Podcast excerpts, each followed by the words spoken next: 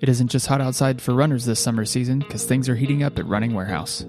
Hoka's breaking new ground this month with the introduction of the Cielo Road. Our recent podcast guest, Running Warehouse's Connor Blaylock, called it a nimble shoe that makes you feel connected to the ground, and if you're running a 5K or 10K with lots of tight turns, you're going to feel a lot more confident in it. Featuring a PEBA midsole that's light and fast, it's a shoe that you'll want to put on your short list this race season. Also just in at Running Warehouse is Saucony's brand new Triumph 21. Last year's version was already one of our favorite trainers of the year, and this year's changes to the upper have made it even better. Get ready to log hundreds of fun, bouncy miles for your marathon season ahead. From the ASICS Kayano 30 to the Hoka Mach X to new apparel from Rabbit, there's lots of new exciting trainers and gear hitting the shelves. Find it all today at runningwarehouse.com.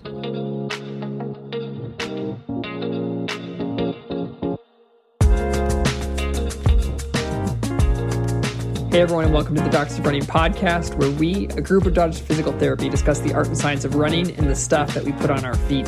Today, we are having a unique episode. We're going to have two different sections that are going to be with different contributors of ours. The first segment of this podcast is going to be Andrea, and she's going to be talking about her top five favorite shoes so far 2023. We got a taste of everyone else's in our previous episode with Connor, but we couldn't coordinate to get everyone together, so we are going to have Andrea share hers as well, because I know that's what everybody wants to hear, and we just value her opinion a ton. So you're going to get her top five picks, and then it's going to transition to Matt, and he is giving a deeper dive into his recent systematic review that he did regarding masters runners. So we're going to get a deep dive on what he's been researching and doing as a part of his PhD studies. We're excited to share all of that with you, and we're so thankful that all of you have been following along with us. And if you could, it would really help us out if you take a second to rate this podcast and leave a review of what you find beneficial or ways we can improve, whatever it is. All of those reviews help us in terms of growing the podcast and continuing to do this so that we can create more content for you all. We also would love to always hear what you want to hear from us. So if you could drop a comment telling us what you want in our upcoming question and answer episodes, our mailbag episodes, we'd love to hear what you have to say. But let's kick it over to Andrea to hear her top five favorite shoes of 2023 so far.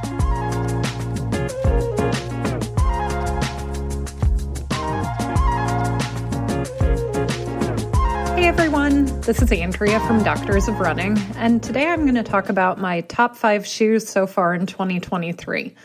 I was bummed I didn't get to join the guys and Connor from Running Warehouse in the episode a couple weeks ago, but I thought I would come on here today to tell you what shoes I've been loving so far this year.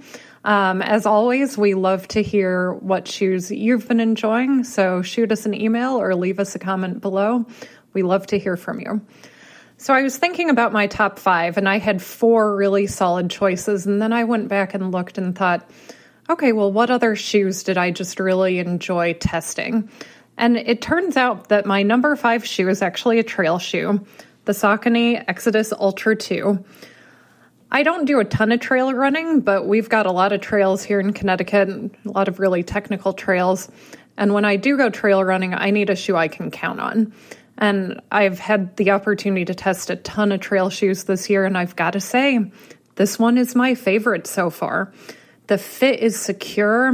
I really liked the fit of this version better than version 1. I found that version 2 just had a little bit more room in the toe box, the midfoot fit a little more snug. Version 1, the midfoot felt a little bit sloppy. I didn't feel like my foot was locked down as well. And every run I took this shoe on, I just felt totally confident and secure with my footing. This shoe has a Power Run PB midsole, which is Saucony's Superfoam, and then that's inside a Power Run frame. So it's a nice balance between like responsive cushioning, but that Power Run frame just felt like it provides a little bit of stability to that Superfoam so that it wasn't an overly cushioned soft shoe, which I don't really do well with on trails. This shoe has 4.5 millimeter lugs, which I found to give me really nice traction on just about any surface. The only place I found that it didn't work well was really deep mud. You need a shoe with deeper lugs than that, like the Peregrine ST, which I think has 6 or 6.5 millimeter lugs. But otherwise, this shoe I can take anywhere. be totally confident in it. So that's why it's my number 5 shoe of the year. I would definitely encourage you to check it out if you're looking for a trail running shoe. It's marketed as their ultra shoe. I could definitely see using it for a long distance trail race. It's a little heavy at 9.6 ounces for a men's 9, 8.5 ounces for a women's 8 to be used for shorter races. But if you just need a shoe to take out on the trails for some runs, this is a great choice. All right. Moving on to my number 4 shoe. I am really excited about this shoe. I think it's going to move up in my rankings as the year goes on, but I've only gotten to test it on a few runs. But it is the On Cloudboom Echo 3. This shoe is awesome.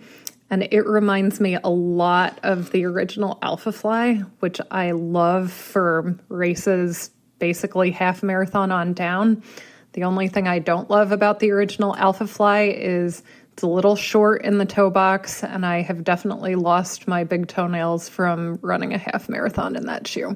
So this shoe reminds me so much of the bounce that I get at initial contact from the original Alphafly. I tend to land like at my lateral midfoot. So if you think about those AirPods on the Alphafly, you're really landing right on that, the most cushioned part of that shoe, and then it just rockets you forward. And I get that same feeling at initial contact in this shoe. And I would say it's a little more controlled feeling than the Alphafly, but I just like that really immediately responsive initial contact, and then the forefoot rocker kind of pushes you into push-off. I've used it for a workout with threshold intervals. I've used it for workout at like 10K pace intervals. And then on Sunday, yesterday, I used it for a 35-minute hilly tempo at like marathon effort. And I've got to say, I love this shoe. I'm doing the New Haven 20K Labor Day, and I think this is going to be my race shoe.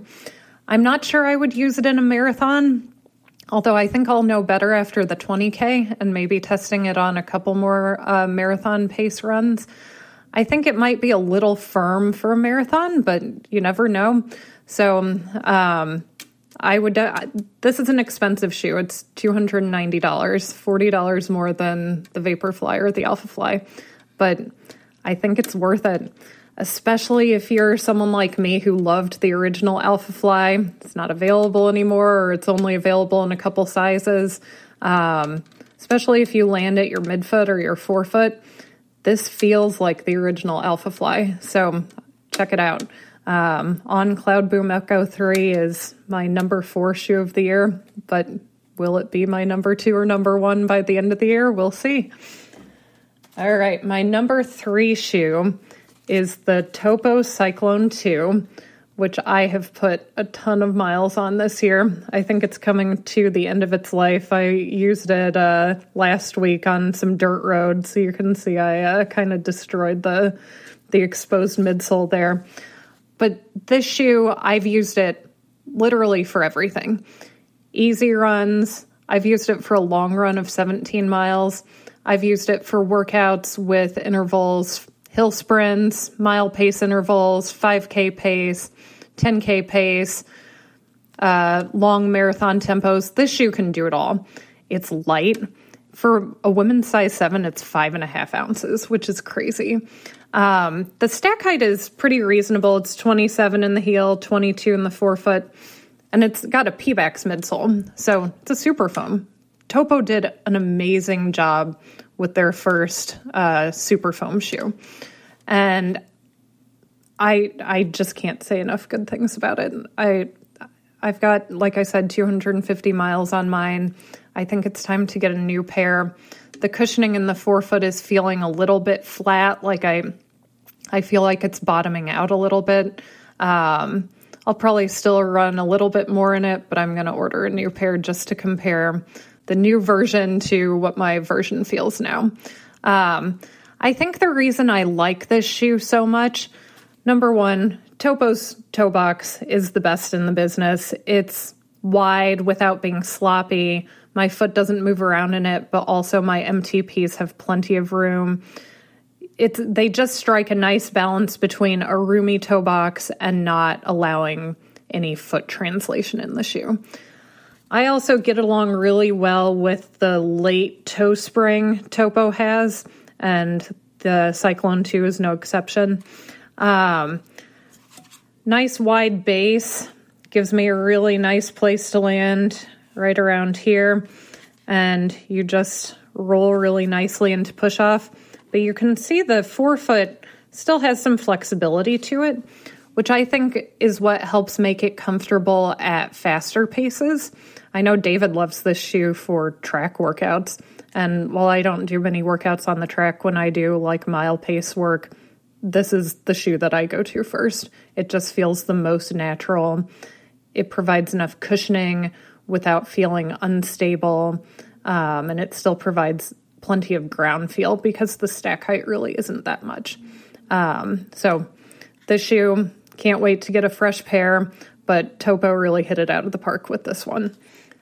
My number two shoe, which no one will be surprised about, although you might wonder why it's not my number one, is the Brooks Hyperion Max. This shoe has 100% been my do-it-all. If I'm traveling, this is the shoe I'm bringing because I can use it for every run of the week. It fits really comfortably, although for me, I do wear the men's version to get a little bit extra room in the toe box. So I would recommend that if you have a wider forefoot, women just go up to the men's size. Men, I do believe they make this shoe in the wide version, so I would check that out. But this shoe is amazing. First of all, it's light. 7.5 ounces for a men's size 9, 6.7 ounces for a women's size 8. That's really light for a training shoe. I've used it for 20-mile easy runs, and my feet have felt cushioned, protected from the ground. It's just, for me, the right balance of stack height, cushioning, and responsiveness. I also find, because of the slightly firmer ride and the rocker geometry, you can see there's a pretty good heel bevel, pretty good forefoot rocker, some toe spring here. It works really well for intervals, almost any pace. And kind of like the Topo Cyclone 2, I've used it for every pace workout, from mile pace to longer marathon tempos. And it responds to the pace you ask of it. So I've just loved having this shoe in my rotation because I know it can take anything I throw at it. This is actually my second pair of the Hyperion Max this year. My first pair I got to about 300 miles and then felt like the midsole had just compressed too much, particularly where I land in the midfoot. So I ordered the second pair. I love this colorway, by the way. The outsole on my first pair didn't really wear out much at all. There's pretty significant rubber coverage, and you can see, so this pair I've got, I think, like 170 miles on. It's just a little bit worn where the exposed midsole is, but the rubber, there's almost no wear on it. Good. If it came down to just the rubber, this shoe would probably last 500 miles for me, but the DNA Flash definitely felt like it had broken down pretty significantly by 300 miles. The rubber gives it great traction in the rain. Like, it's a dependable, comfortable, light, well-performing shoe.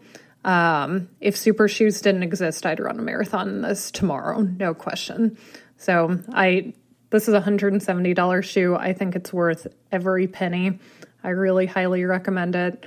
It's definitely been the replacement for the New Balance Beacon for me, which many of you know is my primary love in running shoes, but does not exist anymore. So if you're a Beacon fan like me, check the Hyperion Max out. I don't think you'll be disappointed. So now moving on to my number one shoe of the year, that is hands down the Vaporfly 3. This shoe, I ran Grandma's Marathon in June. I had zero foot irritation or discomfort during the race, but even more importantly, after the race, my feet felt fine. My quads and hamstrings were tired, But my feet felt like, you know, I hadn't done anything special the day before. So I'm really impressed with the updates they made to this shoe. I have the Vaporfly 1, I've got the Vaporfly 2, and obviously I've got this. This is my hands down favorite version. Some people may not know, they shifted the forefoot platform medially in version 3. And while logically, I thought that perhaps I would not like that because I do tend to land pretty far laterally, it actually made the forefoot feel more stable and feel like it was more directly underneath my foot from initial contact to push off.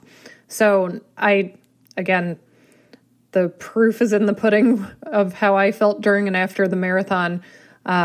Definitely the most comfortable, best performing Vaporfly for me. They also updated the upper. This Flyknit material is a lot more breathable than version 1 or 2. There's a little bit more volume in the toe box. I had to size up for version 1 and 2 a half size.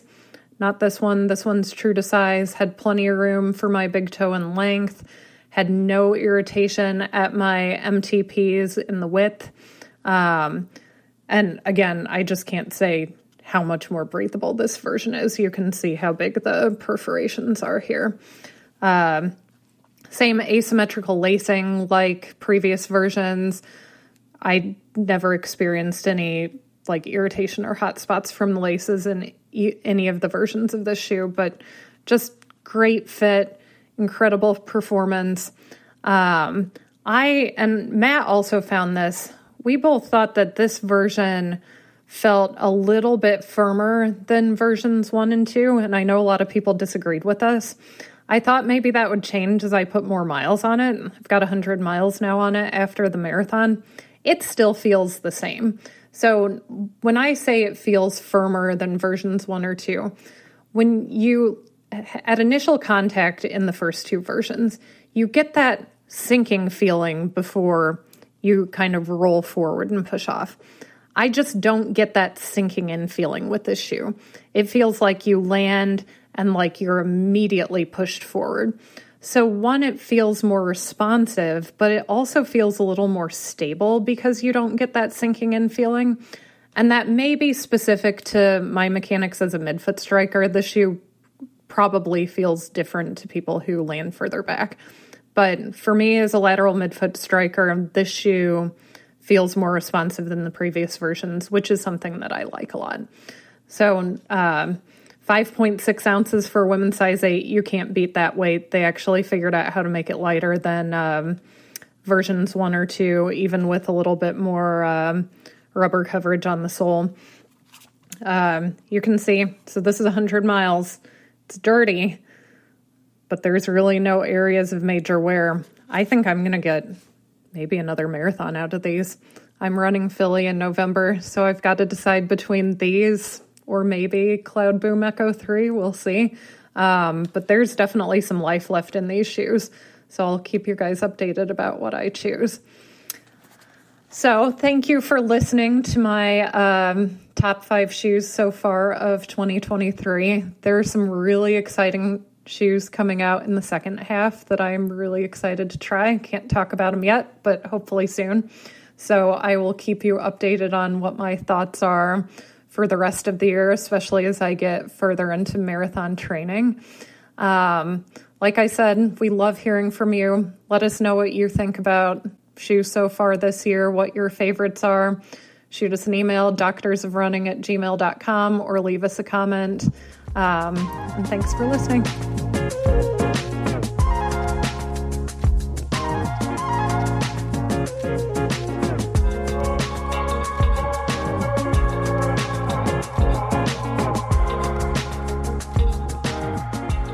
So today it's just going to be me solo, Matt, talking about an article that I was, after a lot of work, was very fortunate to get published in the Journal of Sports Biomechanics. And this is an area that I'm going to talk about that's very special to me. It's also very personal. And so the title of the article was Changes in Running Biomechanics in Masters Runners Over Age 50, a Systematic Review. And why this is special to me? Because A, my dissertation that I'm working on, and this, by the way, was the second chapter of my dissertation, and I've got 3 done. Hopefully going to be starting the 4th one out of 5 very soon here. The reason this was important because I have really turned my focus and a lot of my private clinical practice to working with masters runners. It's something I really am passionate about. I am, besides being an orthopedic clinical specialist, I am also a geriatric clinical specialist. And I love working with older individuals because I want to know, A, what's happening to our bodies, both my body and others, and what we can do about it to be able to age gracefully. It's one of those things, everybody's going to get older, right? But we need to figure out what does that mean for each one of us. So we know there are changes that happen as we get older. We know some changes a lot better than other changes. But how is that going to affect our function? And that's why I'm so interested in older individuals and aging, is because I just, like I said, want to know what's happening and what we can do about it is kind of the big key. The problem with figuring out what to do about it is, as I've gone through my dissertation work, written, now published, discovered there was not as much as I was hoping in this area, which is kind of a little disappointing because aging, right? There's lots of literature on aging. There's not as much literature on being athletic and aging. There's very basic stuff like, oh, you make sure you do basic exercise, don't sit on the couch late. It's like, okay, cool. For those people who actually want to still be running and working out at a high intensity, what does that mean for us? And I have a little bit of that for you. But I also, this is one of the reasons why I wanted to do this systematic review, is because, yes, there's some literature reviews on kind of what happens in the Masters Runner. There was a systematic review versus literature review is different, because a systematic review is actual research on research, if that tells you how boring I am. I'm just kidding. The literature review is kind of like an expert opinion where it's like we bring some stuff together, but it's not this systematic study of what actually has been done and how do we make sure we don't miss anything. So there wasn't anything on biomechanical changes in Masters Runners. There's not very much on Masters Runners to begin with. There are a couple studies on systematic reviews on the muscle morphology changes. There's a wonderful article from McKendree et al. On muscle morphology changes, and that includes strength athletes, endurance athletes, not specific to runners, but there's some good stuff that can be gleaned from there, but nothing specific to, and no, certainly no consensus on masters runners. So the purpose of this, because my research is on this group, and if I want to do research, I need to have a good, stable foundation to stand on. And before I did this, like, well, how am I going to argue something about, well, this is change, this biomechanical change is happening, so I can look at this? I didn't have that consistently. So the purpose was to finally get a consensus on, in the current literature, about what biomechanically happens for those of us running as we get older. So basically it was the looking at research comparing younger runners to masters runners. And let me clarify one thing in just a second. And the reason I said over age 50 is because we got to define masters runners first and explain what that is. So for those who haven't heard this, I'm sure hopefully most people have, and probably the masters runners listener going, duh. No offense. Masters runners are defined as any runner it depends on who you ask, any runner over the age of 35 to 40 who is continuing to compete in road running events, trail running events. USA Track and Field generally defines it 35 to 40. I have a problem with this because if you look at the literature on when we see the largest musculoskeletal changes, it's not 35 to 40. In fact, so you start seeing just little cues as what happens when you start getting older. Age 30 is about the first time, on average, you start seeing some significant changes, not significant, but start seeing changes in the musculoskeletal system. When you're younger, you get stronger, everything's moving forward, right? It's like life is great.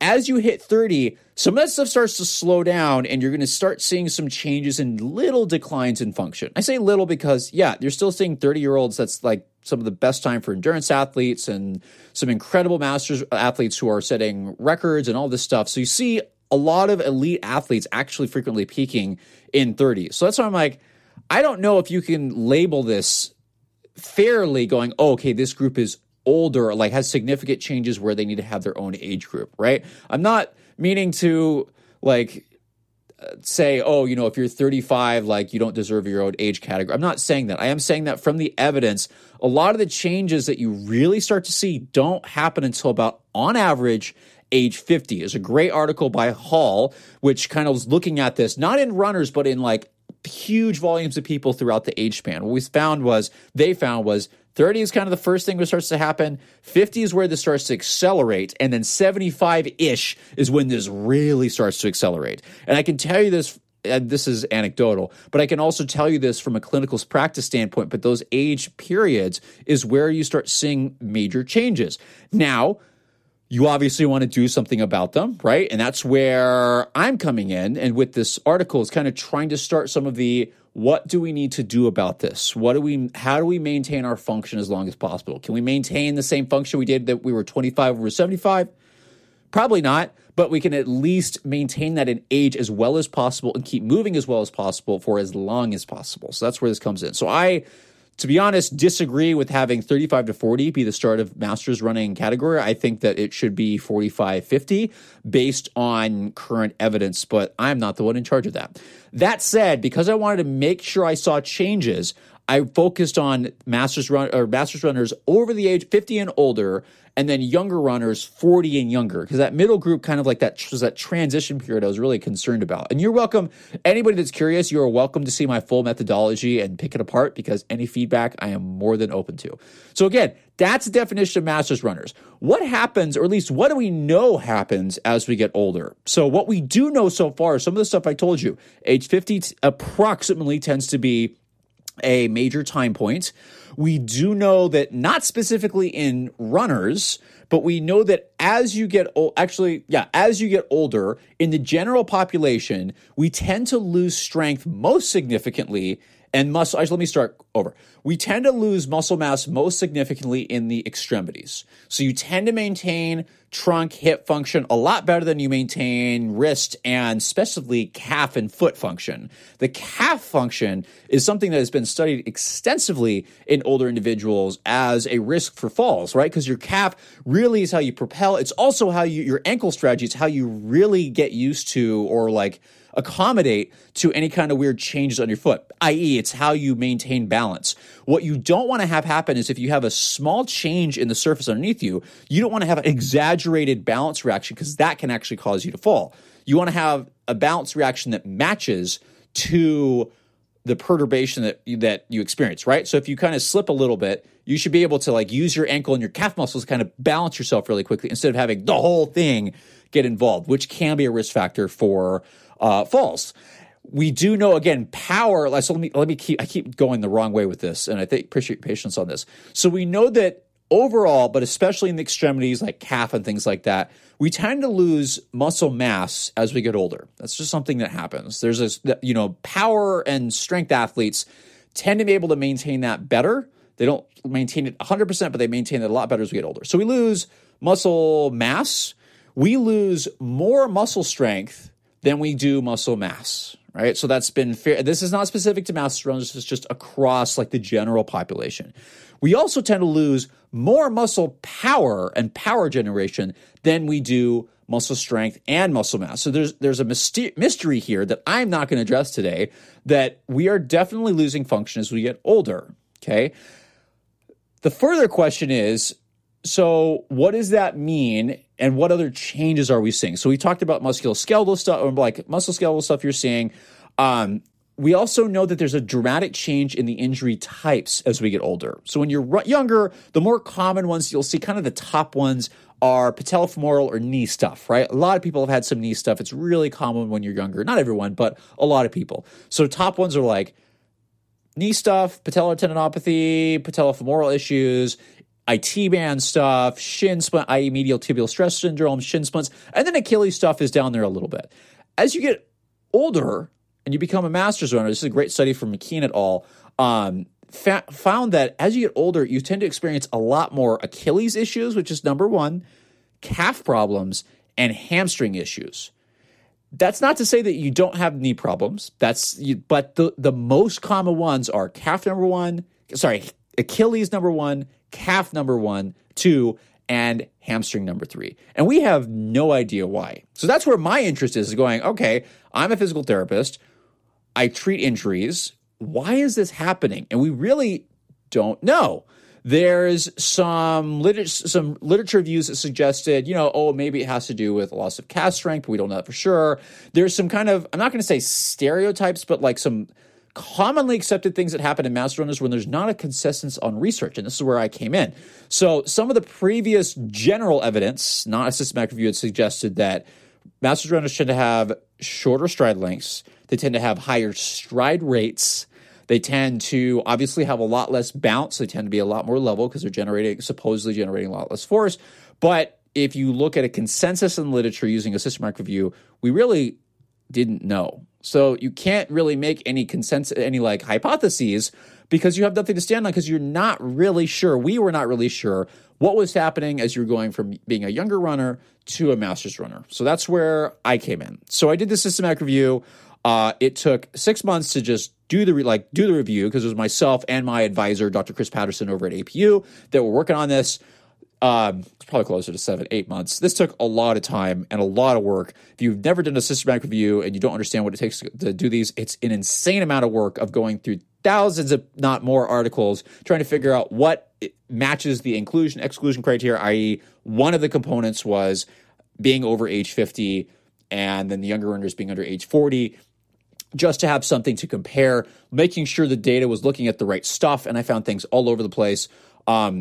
Another challenge is doing good research is really hard, and I'm really glad I did this because I am getting ready for my full study, which I'll talk about at the end here, and you got to really make sure your stuff is all in order to do this. It's hard enough to do these. It's even harder to get published. So the publishing part took me – I submitted to one journal. They said it wasn't appropriate for them because it's biomechanics. And then I submitted to Sports Biomechanics back in November of 2022.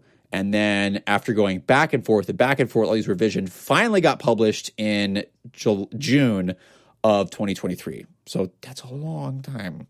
It took a long time. So please, patience with me is necessary, and realize a lot of work went into this. And these are really hard to do. So tons of studies, looked through all this stuff, read through all this stuff, found a consensus, pulled the stuff together. And what I found was kind of surprising, but also kind of not surprising. So let's go through what the basic results were, and then we'll talk about kind of what might that mean. And I'm going to be very, very careful with this because I can't make definite conclusions on, this is why we get injured. This is that. Because there's still a lot more to be done, but this is part of building the foundation to actually go, okay, this is why we do these interventions. This is an observational systematic meeting. I'm just looking at stuff going, hey, we're just watching and seeing differences. So be careful with the conclusions you make with this. I will be careful with them. So here's the things we found biomechanically, meaning kinematics and kinetics. Kinematics is looking at motion. Kinetics is looking at forces. I didn't look at strength because there wasn't enough stuff on that, and I knew early on I wasn't going to be able to find a consensus on that stuff. So movement and forces during masters runners versus younger runner stride. What I found initially, which was a little surprising at first, was that in masters runners, the majority of studies out there found that there was no change in stride rate. So cadence. So you remember earlier, one of the things that people say, they generally have a higher cadence. That turned out to not be true on the whole, right? Maybe there might be a small population, but overall, most of the research suggests that there wasn't a change in stride rate or cadence. They generally have the same cadence as younger runners. What they have a difference compared to younger runners is their stride length tends to shorten. This is kind of known like that short stride, but that changes and gets shorter. What is weird though, and was a very strong consensus in the majority of articles I found, is that hip extension, i.e. your hip going behind you, right? That actually increases as you get older, which I would have suspected the opposite. I would have expected a loss of hip flexor mobility. I would have expected joint stiffness. I would not have expected that to increase. But although overall stride length is decreasing, hip extension decreases, which I'm assuming means that you got to lose that from somewhere. So hip flexion might be decreasing. I can't say that for sure, but we know stride length shorter, hip extension increases compared to younger runners in masters runners. So that was an interesting first thing to find. The second thing, we were starting to look at kinematics, which is forces. And I should tell you that, by the way, none of the other like joints range of motion stuff was changing. Like peak range of motion in the knee and ankle wasn't changing. And I was like, that was surprising. I was really expecting the ankle to change. The range of motion, like how much you moved, didn't change. And I was like, consistently throughout the different studies. And I was like, that's interesting. So hip seems to be the big thing, range of motion change that you see. From a force perspective, very consistently, like consensus across all the research study included, was that you have lower peak propulsive ground reaction forces. Now, in English, what that means, ground reaction forces, when you put force into the ground, a ground reaction force is all forces must have an equal and opposite force into them, right? So if that's how we measure this stuff. So if you're running over a force plate, which is typically how we do this, which I'm doing right now, when you put force into the ground, that's how the plate measures that. So it's the ground reaction. It's reacting to the amount of force you put into the ground. That's how this is measured. So propulsive ground reaction forces tend to come most strongly from the calf. There's a study by Hamner et al. Long ago, not that long, that found that a large portion of the propulsion that happens during the running gait is from the calf. So a decrease in lower peak propulsive ground reaction forces might suggest that masters runners aren't putting as much force into the ground and certainly aren't propelling themselves forward as much, which kind of makes sense because as we get older, we typically tend to slow down, right? This is a kind of a microscopic view into a much bigger thing going on, but that's kind of what it sounds like, right? So you're not pushing off as hard, essentially, in your term at the end of your gait. We also found that when we're looking at joint moments, and for those of you who don't know, moments are kind of the sum of all the forces happening around a joint, right? So generally, these tend to come mostly from muscles, although some soft tissue structures like ligaments and some other stuff can actually produce these just a teeny bit at the very end. But for the most part, it's all the sum, especially of muscle forces that are happening around a joint.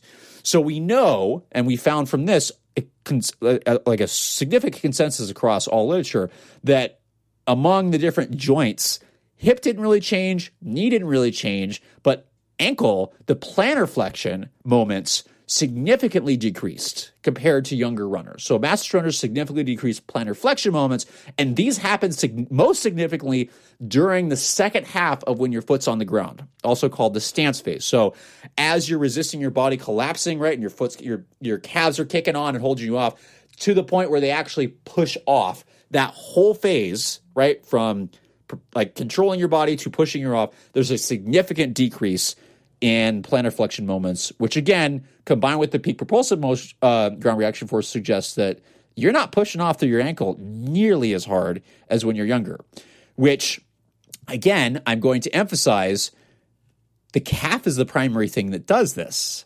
So in conclusion, there's some differences between younger and older runners. We already knew this, but this brings a better consensus as to kind of what specifically movement and force-wise is changing. It looks like your hip extension is increasing, but your calf function is decreasing. And now my hypothesis for why this might be happening is a lot of what happens at the end of your stance phase when you're pushing off affects a lot of different things. So you need to time when you push off to get adequate to start the swing phase, i.e. get your leg forward so you can start pushing off again. You can land, get back, push off again. If you're not pushing off very much, you're not going to start that phase earlier. You're not going to start the swing phase when your leg is in the air until later.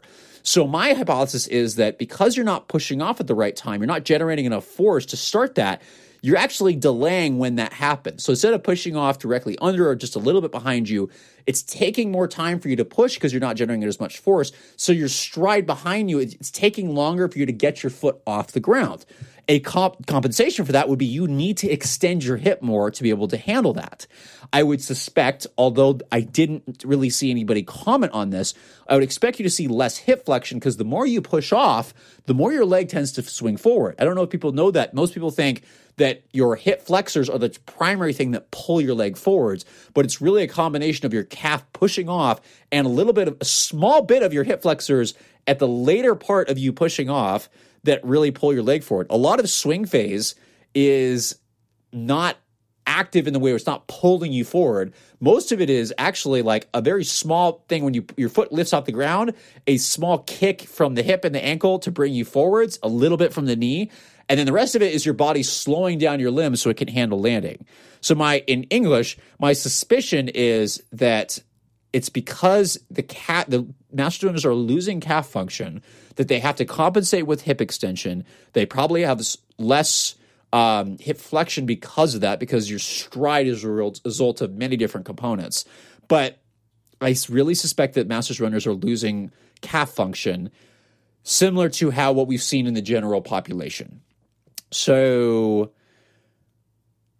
that's if you're going to try to make some further conclusions from this, it's kind of hard because now we need to somebody needs to look at, hey, let me measure lower extremity muscle function, muscle strength in younger versus older runners and see, is there a difference? There's been a couple studies that have kind of looked at this, not as well as I would have hoped, but I really think a large study or really needs to look at this. Now, this is not where I'm going because that's just looking at the general masters runners. I'm more interested in looking at what is happening in terms of that injury thing I talked about earlier, because I'm a PT. I want to stay healthy. I want to keep people around me healthy. It makes it easier to treat, because right now I have these suspicions, but I can't make general prescriptions across masters runners because we still aren't really sure what's happening in a function standpoint. We have some pieces, but not all of them. So if you don't have all the pieces, it's really going to be an individual basis, a case-by-case basis. You have to evaluate the individual, figure out what's driving their symptoms, and you can't make blanket stuff about the rest of the population because we're still missing things, like I said, strength.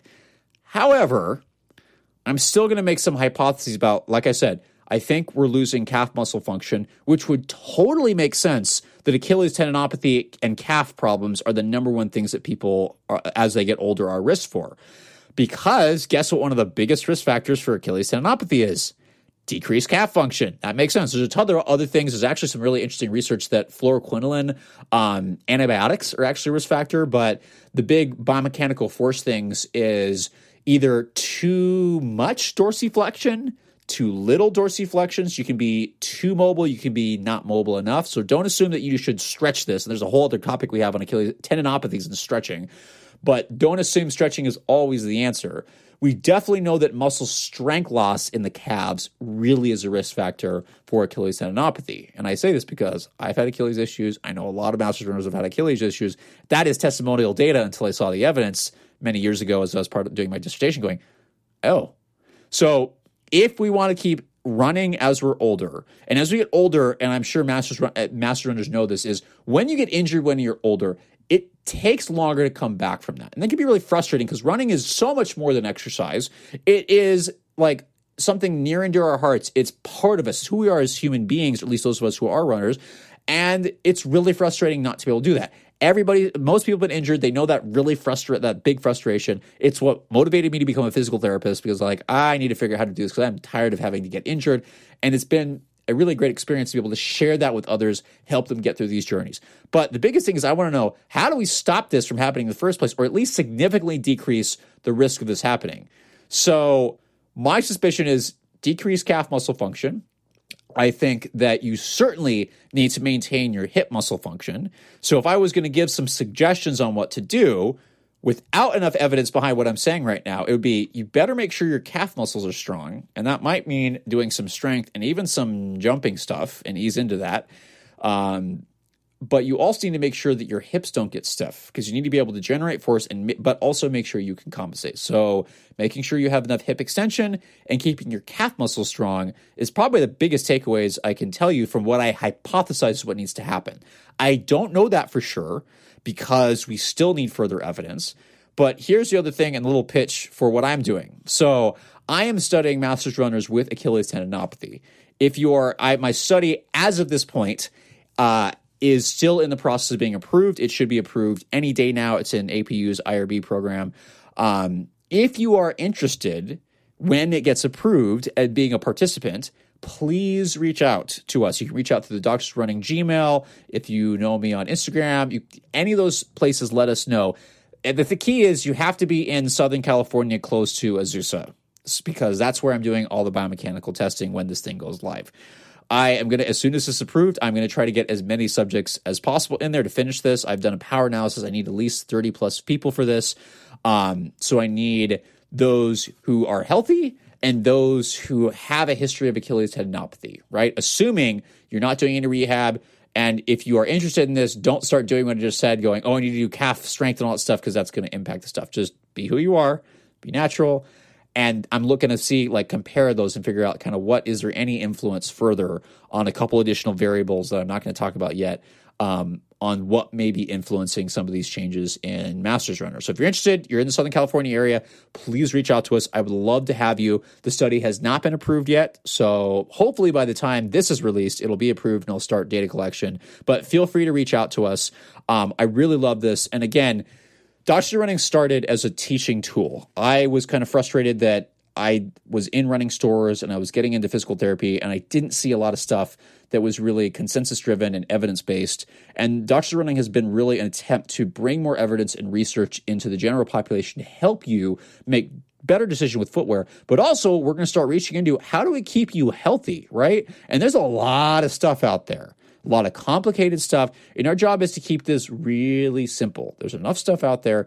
Just like me, I like simple. My students know this. I like to keep things simple because the more complicated, yes, life is complicated, but through that complexity to find out common themes of how to address some of this stuff, because we just want to keep moving. We just want to run, you know, as all the shoes you see behind me, I just want to go for a run. I don't want to get interrupted. I don't want to overthink things, which still happens. So I appreciate you coming on this journey, and I hope that was helpful. So this, again, this is what my study, my systematic review found, and I hope that was helpful. If you are interested in helping me out and participating and not only helping me out, but helping the entire group of master runners in certainly the world figure out what's changing and why some kinds of injuries might be a little more common, let us know. I'm also really curious if you have anything else we would want us to review, because as we're going through footwear stuff, we are PTs. We're interested in biomechanics. We're interested in forces, strength, and all that stuff.